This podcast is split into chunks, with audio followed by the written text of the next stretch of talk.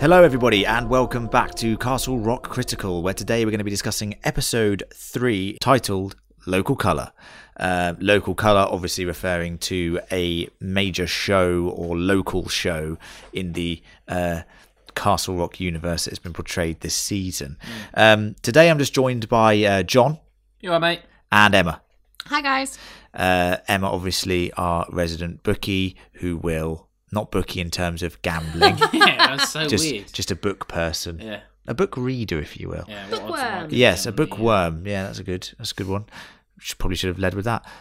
She's going to bring us King Corner this week and any sort of references to any Stephen King novels that are in this show or that she's picked up on. But episode 3, Hulu obviously decided to release the first 3 episodes in one go. So a similar sort of format they've had with their Handmaid's Tale series, which is a great show. Go check that out if you haven't. Makes it a very hard weekend for us. So basically what we've been doing is we've been watching an episode together, drinking, discussing, and then bringing you a podcast, and then watching another episode, drinking, discussing, and then recording a new podcast. And now... I have to say, we're a bit cut. We've had a couple beers and we've watched the 3rd episode. So I'm just saying... You're out of order. Yeah, John's very slurry. So I'm just saying, we've had some drinks. It's been a long working day for us, but we're here to talk about the 3rd episode, which personally I really enjoyed. I'm going to throw it to Emma first, the more positive member of the group in terms of stuff. John, the negative one. And after he has a beer, I can tell you something. He gets restless. So Emma... Thoughts on episode 3, Local Colour, a Molly-centric episode. Bloody loved it. There you go. For me, this is the best episode so far. Wow, that's strong. I mean, that's interesting. But I think personally that's for some very literary specific reasons. So there are some very lovely little tidbits here that hark back to some really specific parts of some of the novels that are set in Castle Rock.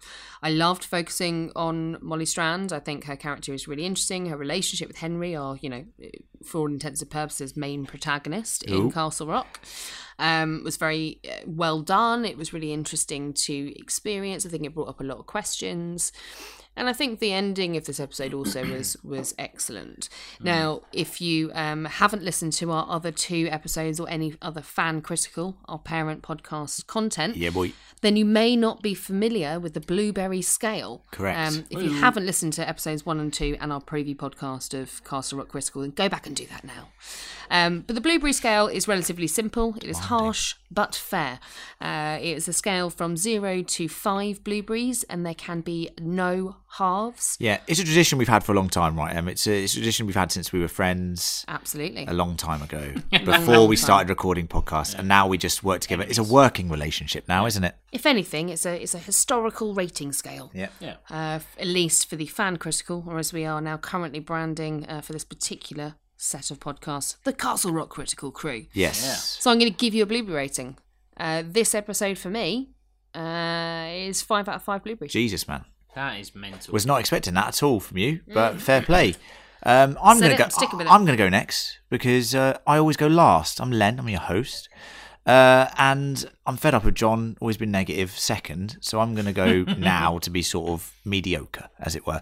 I think episode 3 has a character that I really enjoy in Molly being a central protagonist of the episode. John, see, this is why I left him last, because he doesn't like the character of Molly. But I like the way that this episode is not necessarily a bottle episode, because there are other things that happen in it. But I like the way that it's got a more specific focus. It's a bit more single character centric, isn't it? Yes. And I like some reveals in this episode. I don't like some others that much. But I have to say... It's still a great episode of television. It's my least favourite one of the season, which is interesting. I'm still going to give it a 4 out of 5 blueberries because I still think it's a very, very good episode. John just hates me because I never give 3s out. He just gets angry. The town of Castle Rock is really taking shape now. I think it's its own character. They really set that out in the first episode, and I think it's really been carried on very well in the last 2 episodes. Henry and Molly's relationship, for me, is fascinating. It's fascinating. And to have the 2 interactions, albeit with a supernatural edge now, from both sides, actually, It's fascinating. So I really like the episode. It's my least favourite of the season, but listen, that is not a bad thing. I think the first two episodes, the first one excellent, second one for me was a 4, this one's a 4. It's still very good, and I'm hooked. If I could watch the next episode now, I would watch the next episode now. Sadly, I can't. Although for podcasting reasons, I have to say it's going to be nice to have a break until about Thursday. Yeah. My liver needs one. John, go. I mean, it's 3 out of 5. For me, okay. What's the one positive I can take from this episode? Just one.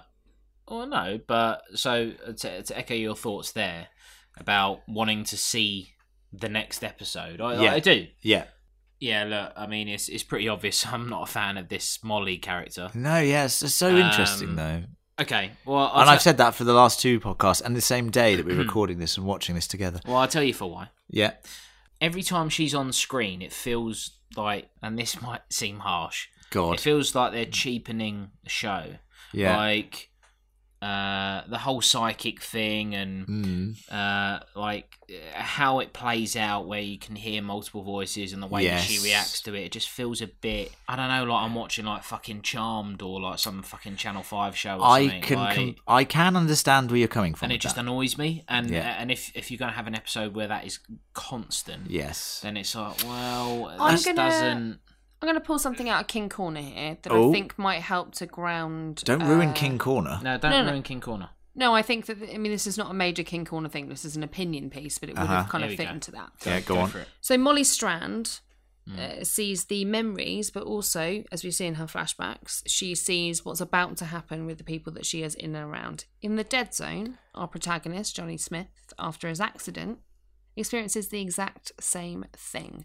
I think Molly Strand is based on Johnny Smith. Interesting. Which I think might, if you know much about the Dead Zone and how that storyline runs, I think that may potentially change your opinion on her. That's why I like her. I think the idea, we'll come on to it, let's get into the episode, but we'll come on to the whole psychic nature of Molly in a bit. Okay, but can I just answer that? You may. I don't have an issue with the idea or the concept of the character. It's how it's been actioned in a show like this. Yeah. Interesting. The delivery of it is, you don't like the sort of way that the showrunners have chosen to illustrate her psychic abilities. Exactly that. And I can understand that completely, and her as well, to be honest. I mean, she does annoy me. I find her quite annoying. Well, let's get into it, because the more we talk about the summary, the less we, discuss the finer details of the episode. Good point. You have the reveal from previous episodes that Reverend Diva did not die from the fall from the bluff. He just broke his back and he's recovering at home. Jesus, man. I did not expect Molly to be going over there, number one. 2, I mean, just that going over there was surprising. What the fuck? What the fuck? Stalky. She goes over there. She stands over his body, pulls out the tube. And I was sitting there going, she's not going to, is she? She's not going to, is she? And then she did. And I was sitting there going, wow, that is... I mean, that's what I like about this show. This show surprises me every single week. Every single day. We've watched it all in one day. But it surprises me all the time. Like, I did not see her character. Like, I know you, John, you've been saying about her character that she's a bit too jovial, perhaps, too comical, too sort of like not in tone with the rest of the show. Now, jarring, this to me, she is jarring, she can be jarring, but this moment here from her is extremely in keeping with the show, right? So it's interesting. Like, you have this extremely dark opening. Emma, thoughts on it? I mean, I'm just surprised we've got a reveal about how Reverend Diva died in episode 3. Because the way they were stringing it out was like, he's dead. Well, but no, he's not. He's back at home. And now, literally in episode 3, we're like, hey, mystery solved. Molly did it. Okay, so the first thing I'm going to address is the surprise that it happened in episode 3. Yeah. I was surprised at the time, but I think it's a good thing, because actually the part that's most interesting about that entire story is what the fuck went on before that, really. And, then what happened in those 11 days where Henry was missing. That's the bit that we really want to know about. But having said that, Molly, what the motherfuck? That was pure psycho really, for me. Like, I think so. Absolute batshit crazy. She went over there, she put on his hoodie, which was the weirdest, creepy stalker action. That's the thing in the box, right? That we've seen her take out now. The hoodie and the missing in this episode, and he wears, like, you see him wearing that hoodie later on in the. Oh yeah, episode. He's wearing it. Yeah. Oh yeah, he's wearing it when he goes into her room and when he's burning the videotape. Yeah, I was shocked. I've got to admit, I was blindsided by it. But yes, I now understand a little bit more why she's so fucking weird with him. Yes. Now, freaked out by his arrival back in town. Now, during the course of this episode, and we'll come on to it later, we get the impression that she obviously, and as Gareth has referenced in another podcast and called Right with the Cold Breath situation, is the fact that she's like an empath. That's the word, isn't it? It's the empath. It's not a psychic necessarily. It's a light channel. Yeah, it's like Mantis out of Guardians of the Galaxy 2. Okay, she channels emotions. It's not necessarily psychic. It's kind of like feeling what other people feel. Yeah, she's and interpreting those emotions. She's intrinsically linked to Henry. I mean, we see that later in the episode where he's hearing his dad call him to come back, and she clenches her fist, and then he clenches his. Yes. Okay, but the interesting thing with that is she just so in touch with him that she feels like she knows what he's going to do before he does it? Good or point. Is she controlling what he does? Very interesting point, don't know. Okay, that's interesting. I hadn't thought of the fact that she might be able to control his emotions. Why not? But I like where you're going with that. Let's crack on with the episode, because we're going to come back to these flashbacks later. We're going to also come back to Molly a lot in this episode, because let's face it, it's a Molly episode, which I like, and John isn't too keen on.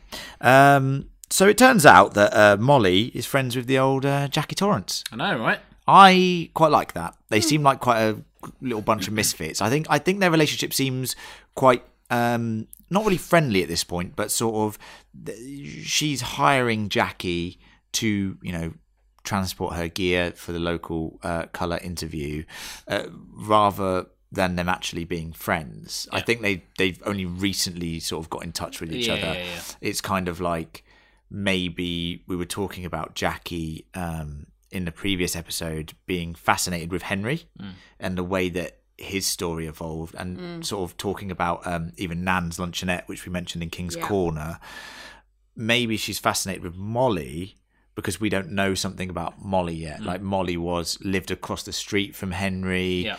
Obviously, in this episode, she sees the box and stuff later on, so she knows that there's something going on with Molly. So and maybe she's fascinated by her. She had a sex change? Jesus.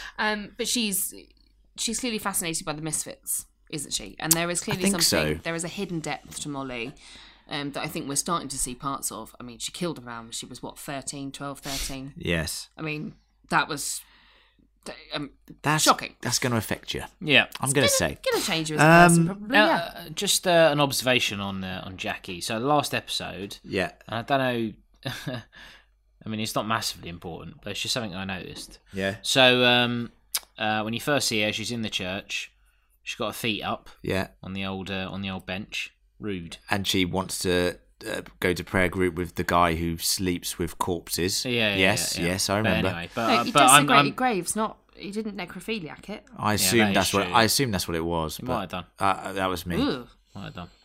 So she's got her feet up, very relaxed. Yeah. Next time you see her in this episode, just sitting in a windowsill. Like, why is she trying so hard to just be this casual? Like, I think that is part of a. I know what you mean. I think that's buying into this thing that we were saying, that she feels like a young sort of explorer in this town, a renegade or explorer. Yeah. She's not angry teenager number one, like you said. Or angry teenager number two, who come into it later. She's angry teenager number 12. Do you also think that her kind of, I want to say, almost like lackadaisical personality, where everything's kind of just like, oh, she's happy and happy-go-lucky. All work and no play makes Jackie a dull girl. Well, do you not feel a little bit? Like, if it gets revealed that she's related to the Torrances in any way, shape or form, it'd be spectacular. But I do think it's more of a sort of like, hey, this name exists in this universe. This is a nice little fun thing to reference. After Jackie leaves with all of the equipment to take over to the local colour, which is this sort of reconstruction of the way that Molly sees the revitalisation of Castle Rock, which is interesting because Henry wanted to leave Castle Rock and sort of forget about it. And Molly, on the other side of the road, has stayed there and wants to revitalize it. So there's a sort of interesting juxtaposition there. And we've been talking about a juxtaposition between these two characters. And speaking of Henry, he arrives.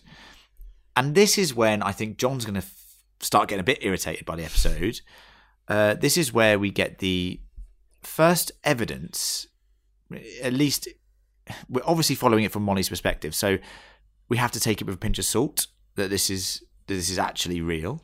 But we get the first real evidence that she is in some way empathetic or empath or psychic or whatever we want to call it. And she can sense Henry arriving before he arrives. John, you didn't like the delivery or the artistic decision by the showrunners or the director to illustrate her psychic abilities. Well, okay. So, I mean, you've picked that out. So I know that you must have some sort of feel that looked a bit shit. I agree with you that I've seen this sort of thing handled better in other shows. I do think that the character of Molly is essentially a lot of shows that we follow have a character that not saying they're comic relief. I'm not saying that at all, but I'm saying that they have the ability to deliver humorous lines to sometimes, you know, you don't want it to be dark and dreary the whole time. And I think a show like Castle Rock definitely needs some dark humour. Yeah. And I think she gives that. I just think that the psychic reveal here was so abrupt. What are you doing here?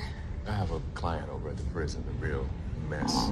Smells like Cheerios. Gene Pittman, 24 hours from Tulsa. Where am I going next? Does the tape get erased? She's allowed him. Hey, I'm a witness.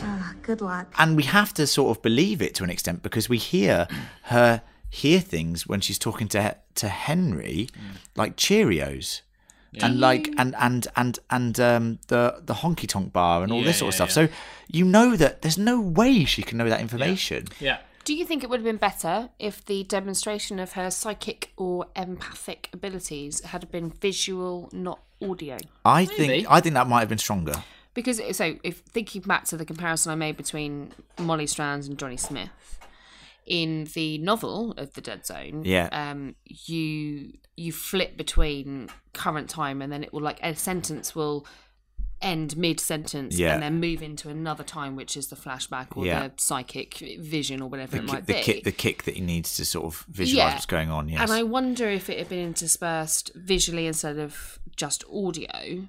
Or audibly, and you know, it might have been received better by someone who feels like you do. And I think, to be honest with you, the strength of the first two episodes, and we've referenced it quite a lot, is the flashback sequences, and even in this episode, to be honest with you, that may also be why they've not done that like that because they want to differentiate. Do you think that, and if what my assumption here is accurate, that she is modelled on Johnny Smith? Do you think the choice to make her somebody different was a good or a bad one? Yeah, if that is the case. I think psychic abilities obviously play a massive part in Stephen King lore and novels, be it Carrie, be it, like you've mentioned, Frank Dodd, be it other works that he has done. Like there are elements of psychic ability throughout so many of his works. Even Needful Things to an extent. Yeah, and you know what? This town, if it's cursed and there's all this other stuff going on, I have to say there has to be a psychic element in there. There has to be. For me, I just think that's very stereotypical of his works in and around these towns. And you're seeing, like you mentioned, John, like with some of the shows that you like Erie Indiana or stuff, there's loads of stuff going on.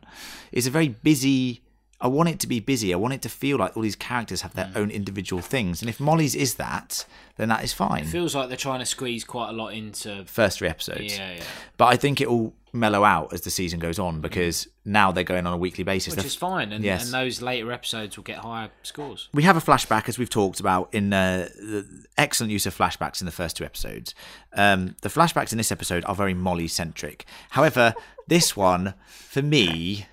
steals the show. So not quite in the right way, but no, it does. I can't believe this, so I'm just going to go for it because I actually think it's genius scripting, by the way, because it's blown my mind. I'm not. We're not no lady parts here. Do the lady parts. No lady parts here. Well, we all do, don't we? I'm just going to read it.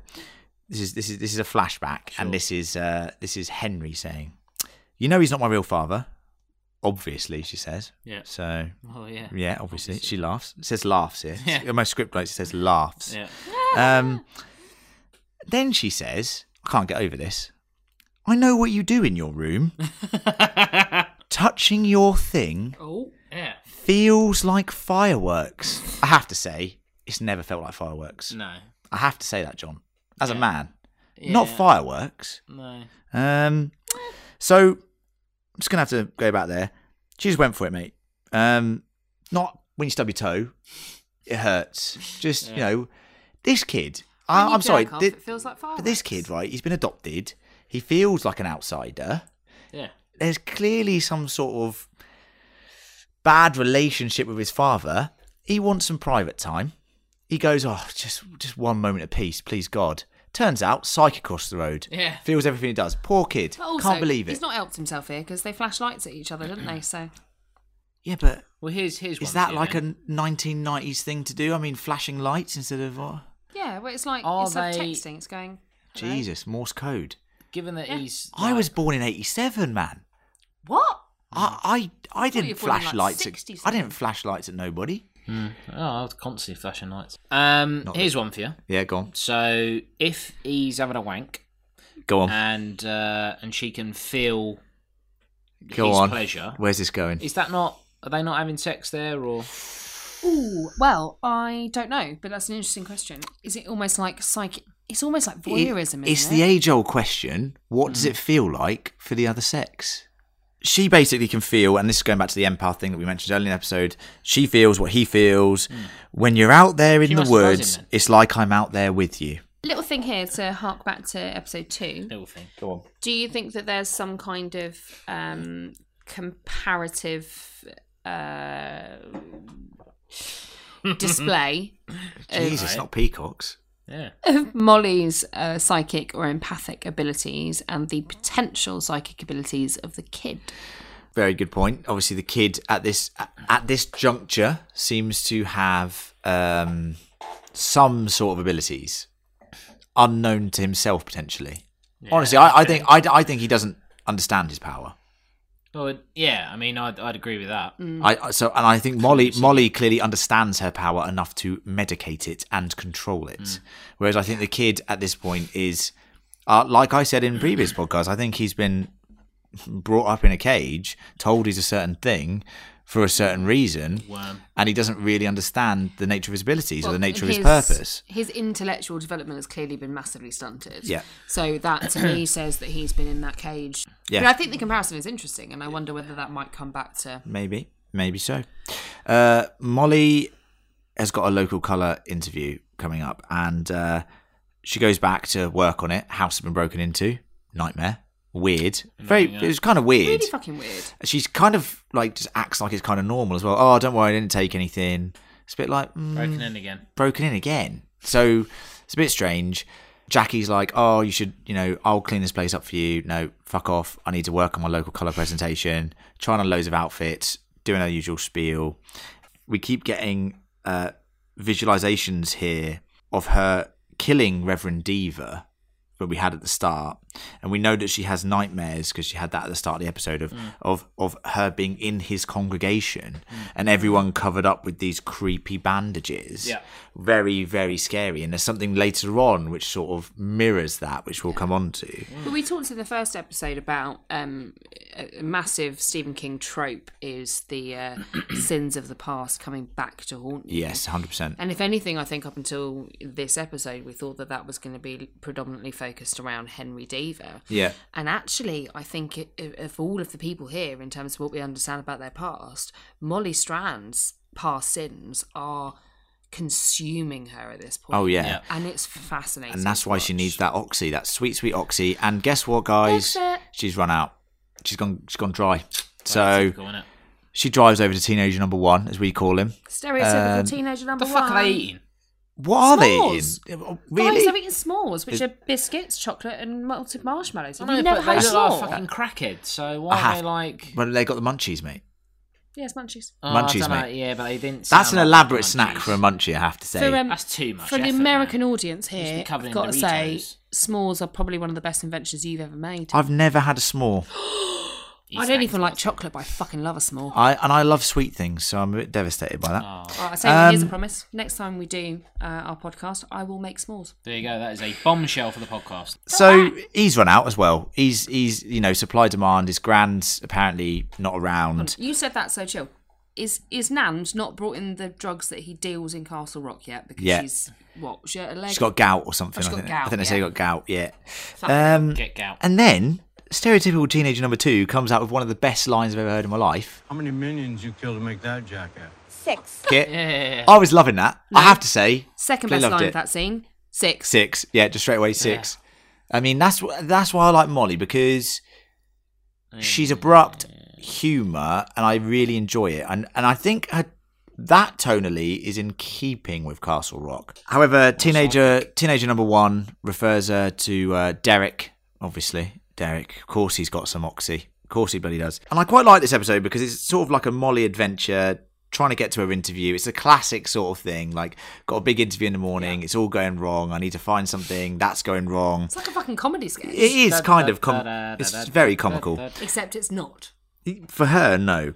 Because every time she closes her eyes, she sees...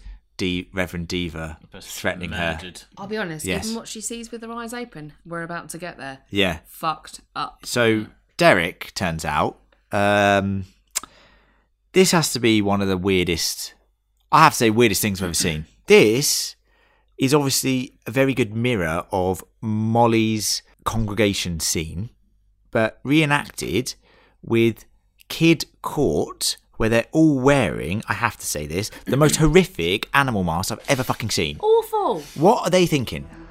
I'm looking for someone. Go on with your testimony. I don't care about your game, okay? Sit down. Just tell Derek I'm here.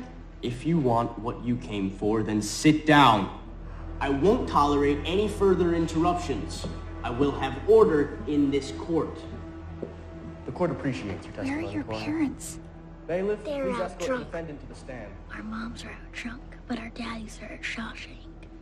All of them? You understand that you were on trial for murder? Yes, Your Honor. You understand that these charges carry the penalty of death? Wasn't me. Say not guilty if it wasn't you. I'm not guilty, Your Honor, but the person who murdered is in this courtroom. Point to him. What is this? Okay. I don't know what this is, but somebody take me to Derek right now. Appeal denied. What does the jury say? Guilty! Guilty! Guilty! Guilty! Guilty! Guilty! Guilty! Order! Order!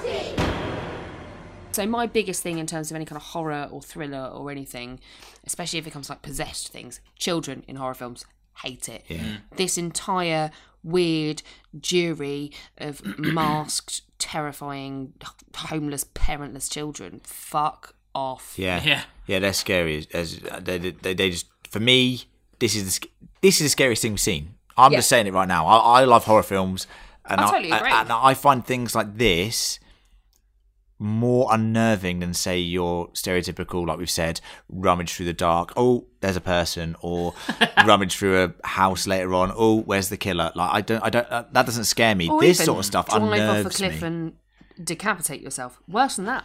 I enjoyed that. But, well, you are sick and twisted. No, I'm joking. I just enjoyed the creativeness of it. So even before that, you got Molly, she pulls up to this fucking shithole. Yeah. And there's just a little kid just playing on her own. Just chilling out. Late night. Well, that's the thing. That she bowls up. She's like, "What are you doing out here? Are you all right?" Yeah. And the thing about Stephen King books, and something very prevalent in, say, something like It, is the fact that the parents look down on the children, don't really look after the children. Sort of, the parents are always a dark aside to the children's lives, and that is kind of happening here. Like, obviously these kids are abandoned. Henry to an extent has his mother, but his father seemed very distant from him, from what we've seen in this episode, and very differing views as a child, a father-son relationship. Molly's parents, they're gone, we assume, because she's just got her house. Alan Pangborn, who rescued Henry as a young child and as an alternate father figure at this stage, you would say, slash father figure, is completely distant. So you've got Stephen King's works, and Emma, you'll know about, you know, we've said this with it. The parents are scary. They're not friendly. They're not like looking after their kids. The kids are left to run amok, and that's kind of what's happened here. I mean, there's a really fucking overt description of this when one of the weird scary kids without a mask says, oh no, our daddies are all in Shawshank and our mothers are all out drunk. Awful. So now we're here holding court about attempted fucking murder. And there was a part of me, and there's Derek at later point, who is the judge, Del Boy if we're British, we'll call him Del Boy. You know, so Derek reveals it's all a game, which is quite terrifying for Molly, obviously, on a come down from her oxy and having these visions, and then to have that reenacted, everyone's going guilty. She leaves in a bit of a faff. She's like, right, just give me the fucking oxy. He's like, let me see your tits. She's like, definitely not. Fuck off, I'll give you 100 for X amount. 100 for 10. Standard 100 for 10. Yeah. Standard, you know, as we've said, this episode is very sort of like, you know, she's got that big interview in the morning, it's all going to go wrong. Police turn up, busted. Game over. Game over, Molly. Gutted. Molly, babe. Absolutely gutted. Like his local colour. Henry is in the police station, coincidentally, and hears of Molly's incarceration, bails her out, and she reveals to him, because she was obviously very standoffish before, she wanted to just get him out of her life, because obviously, from the flashbacks and everything that's happened, we garner that she was obsessed. We garner that the emotions were too strong for her. She bears all to Henry and says, look, I feel what you feel. You are my Bee Gees song. You are my, you know, the song that I can't get out of my head, essentially. Straight, which is quite sweet, though. Hey, I love the Bee Gees. Oh, they're fantastic. Unbelievable. I think, Barry Gibb, legend. Oh, the Gibbs. I think actually her reveal here was...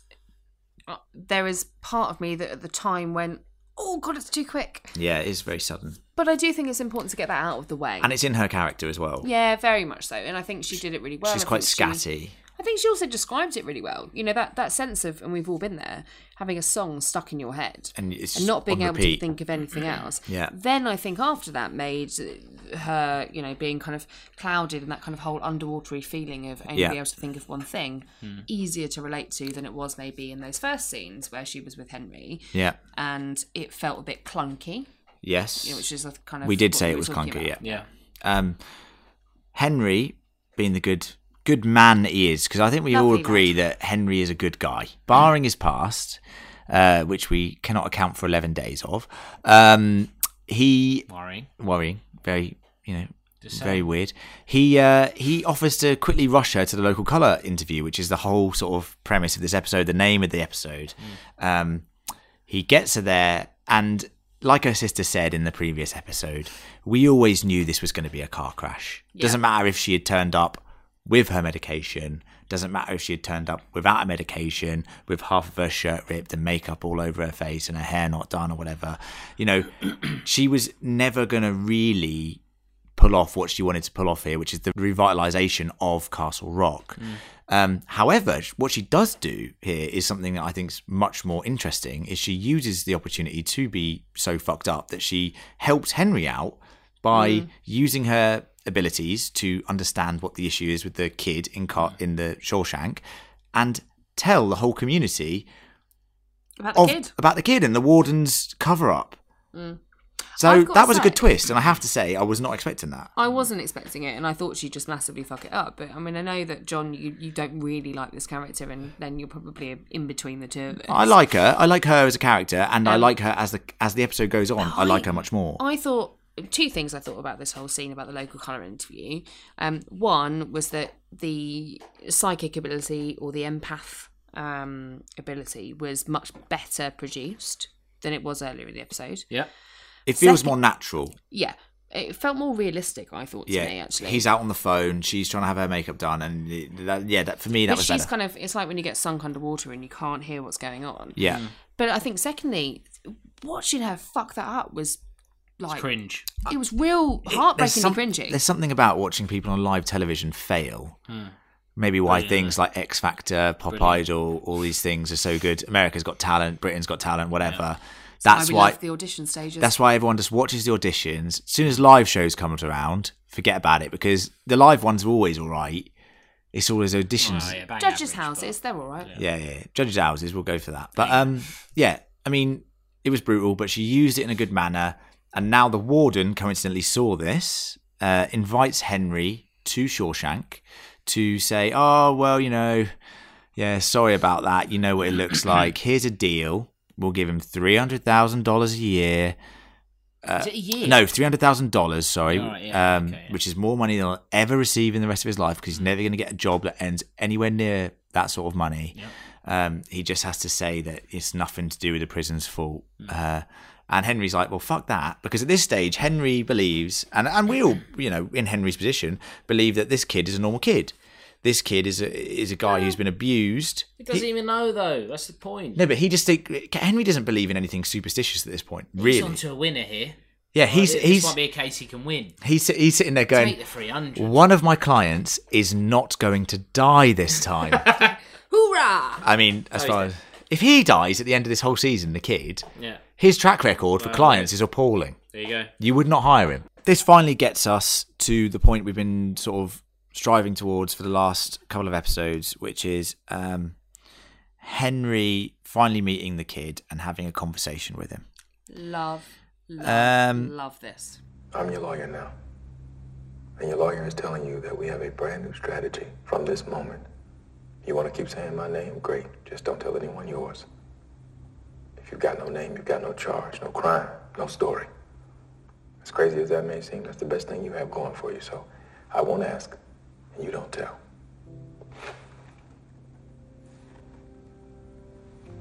You understand?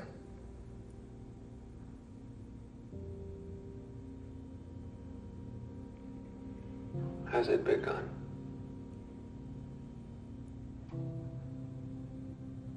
A new game plan starts now. Okay? Okay?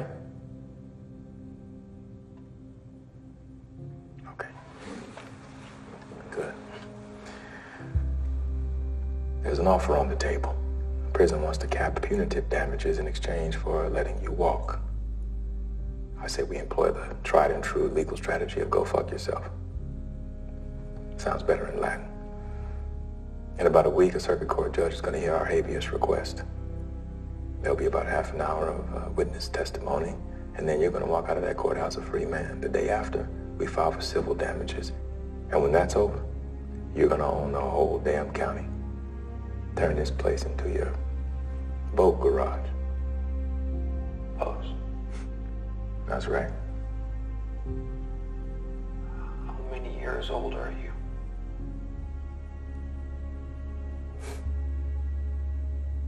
"39. Do you hear it now?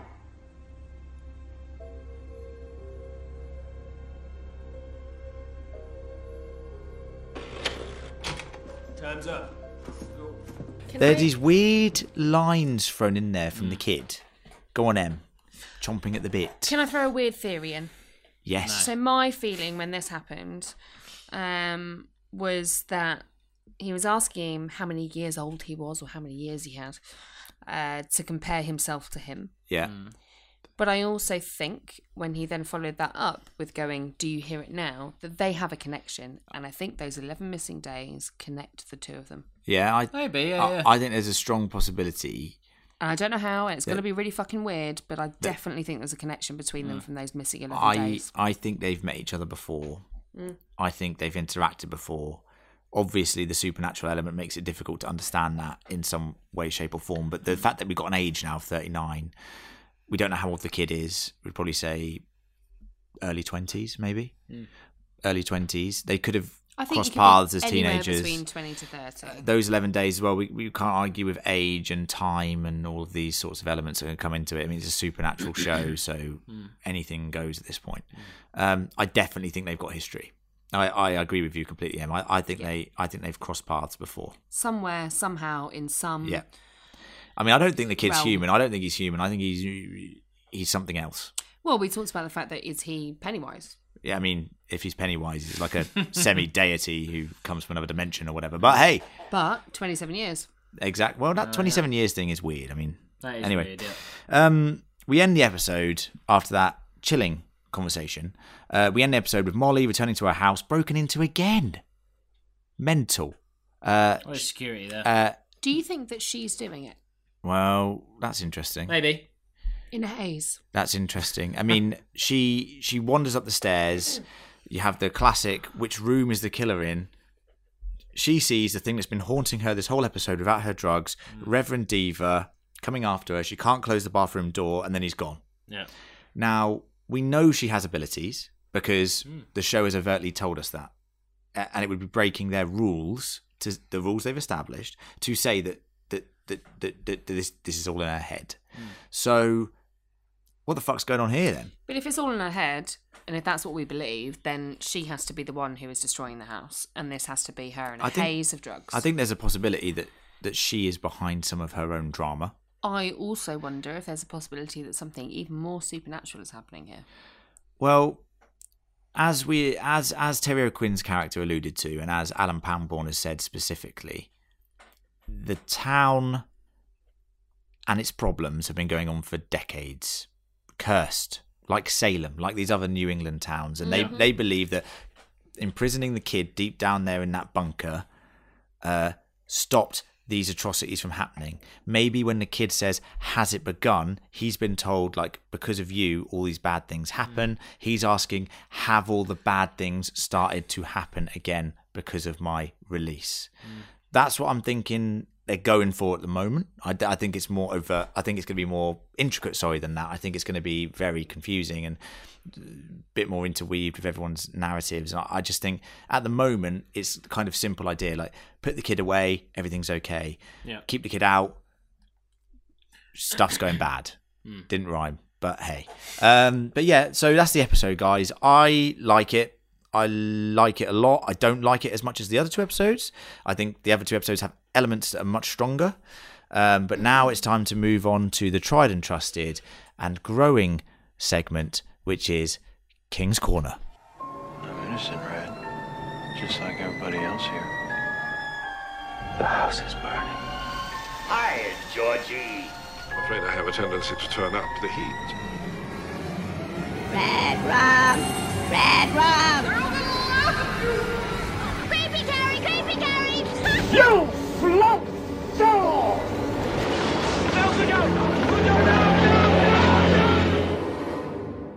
Welcome back to King's Corner. This week we have a few less literary references or Easter eggs than we have done in the first two episodes. Bit of a shame, but what we've got is some rather obscure ones, and very small ones too. Small and obscure this week. So we've already discussed the fact that in this episode, I think the comparison between the character of Molly Strand and Johnny Smith from The Dead Zone is becoming much more apparent. So if you've ever read that novel... Yeah, the traits are similar, aren't they? Very similar traits, very similar experience, except for the fact that Johnny's, inverted commas, psychic abilities seem to occur after a significant accident and a coma, apart from some kind of hints in his childhood, whereas Molly might have had an accident when she was a younger kid. Who knows? Out by Frozen Lake, perhaps, which sounds, very Stephen King. Find down the stairs. Happened to Johnny Smith, funnily enough. Could have happened to her as well, who knows? But along those lines, and this is a little tidbit that I picked out, that has not, as far as I can see, been picked out by the internet as of yet. So, let it go.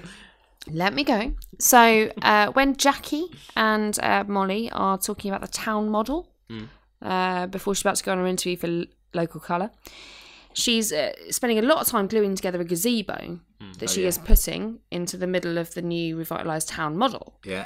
Now, the first murder committed by the strangler, Frank Dodd, which features in The Dead Zone, was of a local waitress/easy woman. Was it a gazebo? Did he kill a gazebo? In the gazebo. Oh, shit. So the first Strangler murder in Castle Rock was in a gazebo. Well, that's quite interesting. And this is what Molly is trying to recreate. So for me, the first thing I thought was, fucking hell, it's Dead Zone. So she's very linked to Dead Zone then, isn't she? Hugely. And I think she is the recreation of Johnny Smith. There was one that I saw on the internet which interested me. Recently, Netflix adapted Gerald's Game, which is a... Yeah, it's a good one. It's a good film. Actually, on Netflix, is very disturbing, and there is arguably the most disgusting thing I've ever seen in any film on that.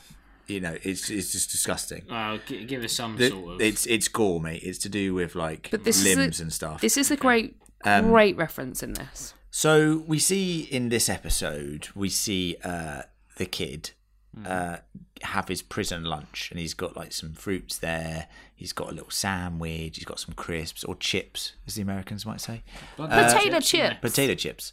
He gets rid of all that and he just eats the bread, and Zed, our boy Zelensky, says I struggle with his name still, says that he's just eating Wonder Bread every day, and Wonder Bread in Gerald's Game is... There's a really creepy character in Gerald's Game that eats a tongue sandwich, a human tongue sandwich with Wonder Bread. So it's just a little link there, but it's just very disturbing. Would you like the actual sentence from the novel that describes this? Yes, please. The thing poking out from between the two slices of Wonder Bread was clearly... a human tongue. Yeah. So, I mean, and this guy's weird. I mean, if you haven't seen Gerald's Game, it's a disturbing film, but honestly, watch it. It's quite good. I think it's a decent adaptation. I've not read the book, but from what I've read online about people who know this stuff, they say it's a good adaptation. And as I said, there were there's a few disturbing scenes in that film. One of which I'm okay with gore. I love kind of gory old school horror films. I think they're funny. This for me was almost a step too far. So check it out. Fancy a bit of levity after that. Yeah, go for it. So here's a little tidbit that I picked up from the internet. I didn't pick it up myself, and I will admit that I learnt this from the World Wide Web. Oh yeah. When we get the scene where Molly, teenage Molly, invites Henry to come and see her room. Oh yeah, and tells him about the wanking, the fireworks. Yeah. When he touches his thing. Yeah. Ooh. There is a poster on the wall of the Ramones. Okay. Which signify two things in the Stephen King world. One, it's one of Stephen King's favourite bands.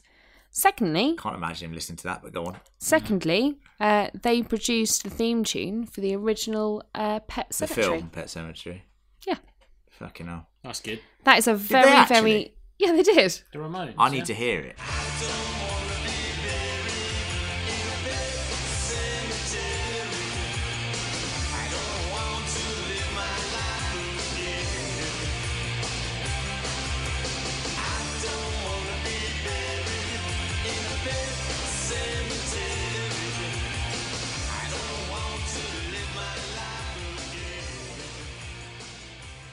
So it's time for the final part of King's Corner.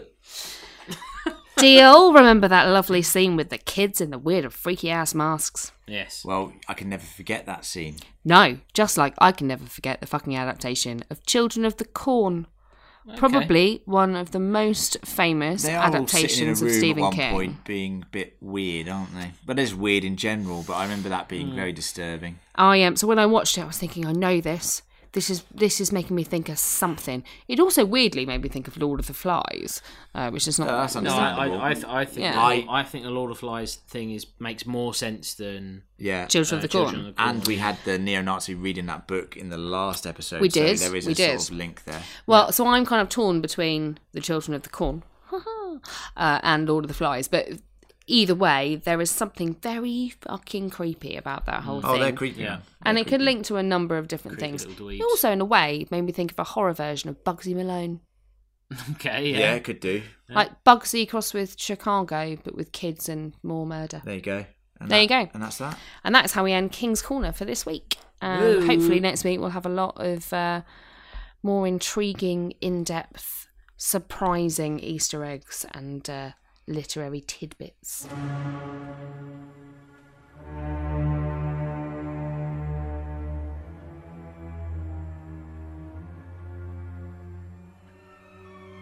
Thanks for that, Em. So that's it. I have to say thank you, Hulu, for releasing 3 episodes at once. It has made our day very, very long and enjoyable. But I have to say, by this point, I'm very cut. I'm very drunk. I am also pissed. John gave up about an hour ago, so if you don't hear his voice, it's because he's given up. Plus, this episode wasn't his favourite because of he doesn't really enjoy the Molly character as much. But I have to say, watching this show with you guys has been great. Podcasting in one day has been an experience. Thank you, everyone, to listening to hopefully these first 3 episodes of Castle Rock Critical. I think the show has built some very strong foundations. I think we are in for a great season. And I think Hulu's pedigree is really sort of going up and up and up. I mean, Handmaid's Tale is great. This is also good so far. And I'm hoping that it's going to be something for many seasons to come. So, if you have enjoyed this, please do subscribe. That's important to us. We're trying to build a following, as it were. We have other followings for other shows, and we're trying to build this one as a whole new community. And we hope that our community can sort of interact together, because we have a parent podcast, Fan Critical, which has all of our old coverage in The Walking Dead, Black Mirror, Stranger Things, Game of Thrones, Marvel movies, all of that jazz. So if you're interested in anything that we've just listed there, just search Fan Critical on any app, any podcast app, Spotify, you go for it. Subscribe, feel free. Hosts of Westworld, that's our solo Westworld coverage. Any app, Spotify, once again, check it out. We have been Castle Rock Critical. Today I've been joined by John. See ya. Emma. Thanks, guys. I've been your host, Len, and the next episode will be out next Friday. So 2 days after the release. Every episode on Hulu is released on a Wednesday. We'll watch it, chat about it on a Thursday, and release on a Friday. So, guys, thanks very much. Appreciate the support, and join us again for the 4th episode. Thanks. Good night. See ya. Bye.